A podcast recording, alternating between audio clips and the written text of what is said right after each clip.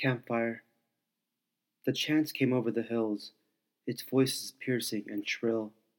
It resounded in mass baritone and would gradually find its peak of a banshee army wailing, its pitch high and screeching.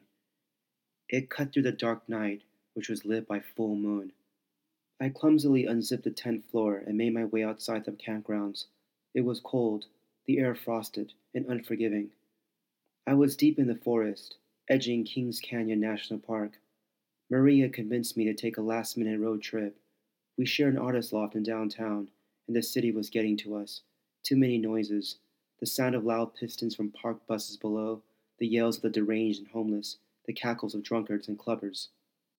We quickly packed and made a stop to the local Walmart, picked up a few supplies, filled up the tank, and jumped on the 5 North. She insisted on driving, although she had just got in from a day of work. She wanted to get out, and she was determined to be in the driver's seat. The drive took us a good five hours. I was surprised that she was still awake. We stopped by a small supply shop before we camped. We needed a few more things wood for campfire and a thermos. We were lucky and found a camping ground in the middle of the night. With flashlights in hand, we found flat land and we began to gather rocks and branches to create a makeshift fire pit. Once the fire was lit, I opened the cooler and pulled out a six pack of Newcastle. I also pulled out a Ziploc bag from my pocket, and inside were four expertly rolled joints. I lit one, took a hit, and handed it over to her. She sat by a log by the fire. She wasn't talking to me. She was in some type of mood, and I didn't bother asking. I kept busy by pitching the tent and taking out some meat from the cooler. I skewered a few pieces and roasted the steak over the fire. I handed the stick to her as she quietly chewed while taking another swig of her beer. It's cold out, I said. Yeah, she replied. We sat there on separate logs and we watched the wood burn. I could hear the chirps of crickets, and Maria appeared to look somewhat content. It was hard to figure her out these days. She used to be brimming with joy. She used to be jubilant.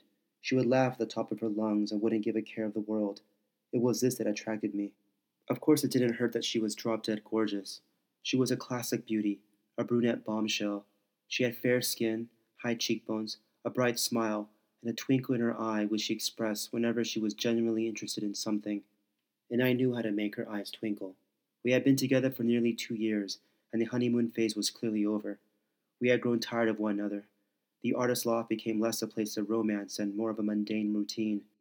The candlelit evenings, the bottles of red wine, cigarettes by the windowsill, music wafting, foreign films projected on walls, these things became common and were no longer held sacred. We desperately needed an escape, and tonight signified either the beginning or the end of something between us. After we smoked our first joint, she blurted out, I really needed to be here. I needed to be away. I looked at her and realized it didn't make a difference if I was next to her. She could have easily been sitting here with somebody else, and that was all she needed a sounding board. She driveled on about her work, her sister, her mother, her father. I sat there and listened. I knew most of these stories. There were others that were new, but they all had a similar theme weaving throughout a river of melancholy muddling onto one another. Gradually, she became tired, and we decided to turn in for the night. I put out the fire and we crept inside our tent. Her body would get cold easily, and tonight she felt like a cadaver. She clung tight to me as I warmed her up. I gently massaged her neck and her arms. She wrapped her legs around mine. Her knees were cold against my thighs. We held on to each other as we drifted into the night. It was dark early morning when we heard the first wave of droning. The voices invade our sleep. Maria held on to me and whispered in panic, What the fuck is that? Hold on, let me find out, I said as I grabbed blindly to the floor to find my shoes. I unzipped the tent door, and the voices were loud and omnipresent. The moon was positioned over us, its light shining bright. I was stunned at its beauty. My eyes seemed to make out its craters. The voices were booming, and Maria joined me outside. It sounds like a church, and I can make out Korean words.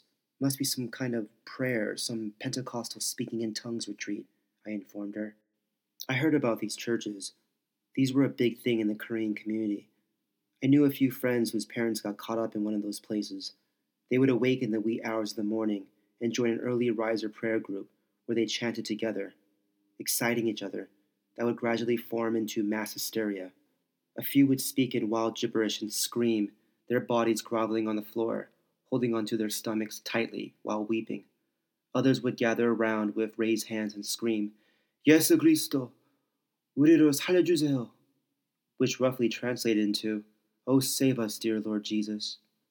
I always wondered if such public displays of mania found their affectations to something deeper, something primal to the Korean soul relating to the gut, that shamanistic ritual of commencing of the unknown. Was it that reach to uncover that pain, that grief, that loss, that essence of the Han? I relit the fire so we could keep warm. We sat on logs, I lit another joint, and we smoked away, waiting for the chants to dissipate. Maria seemed calm, but I could tell her mind was distant. She was looking off into the night, peering through the ether. There was much to untangle. I let her be. I loved this woman, but I could tell there were certain corridors in her heart she had not shared with me. Perhaps she never entered into those rooms either. Soon the night restored itself to silence. Even the chirps of the crickets were gone. Only the sound the last log, its soft crackle of embers echoed. Maria made her way back to the tent. I remained outside and finished my smoke. I inhaled deeply, looked into that dark, dense foliage, and exhaled.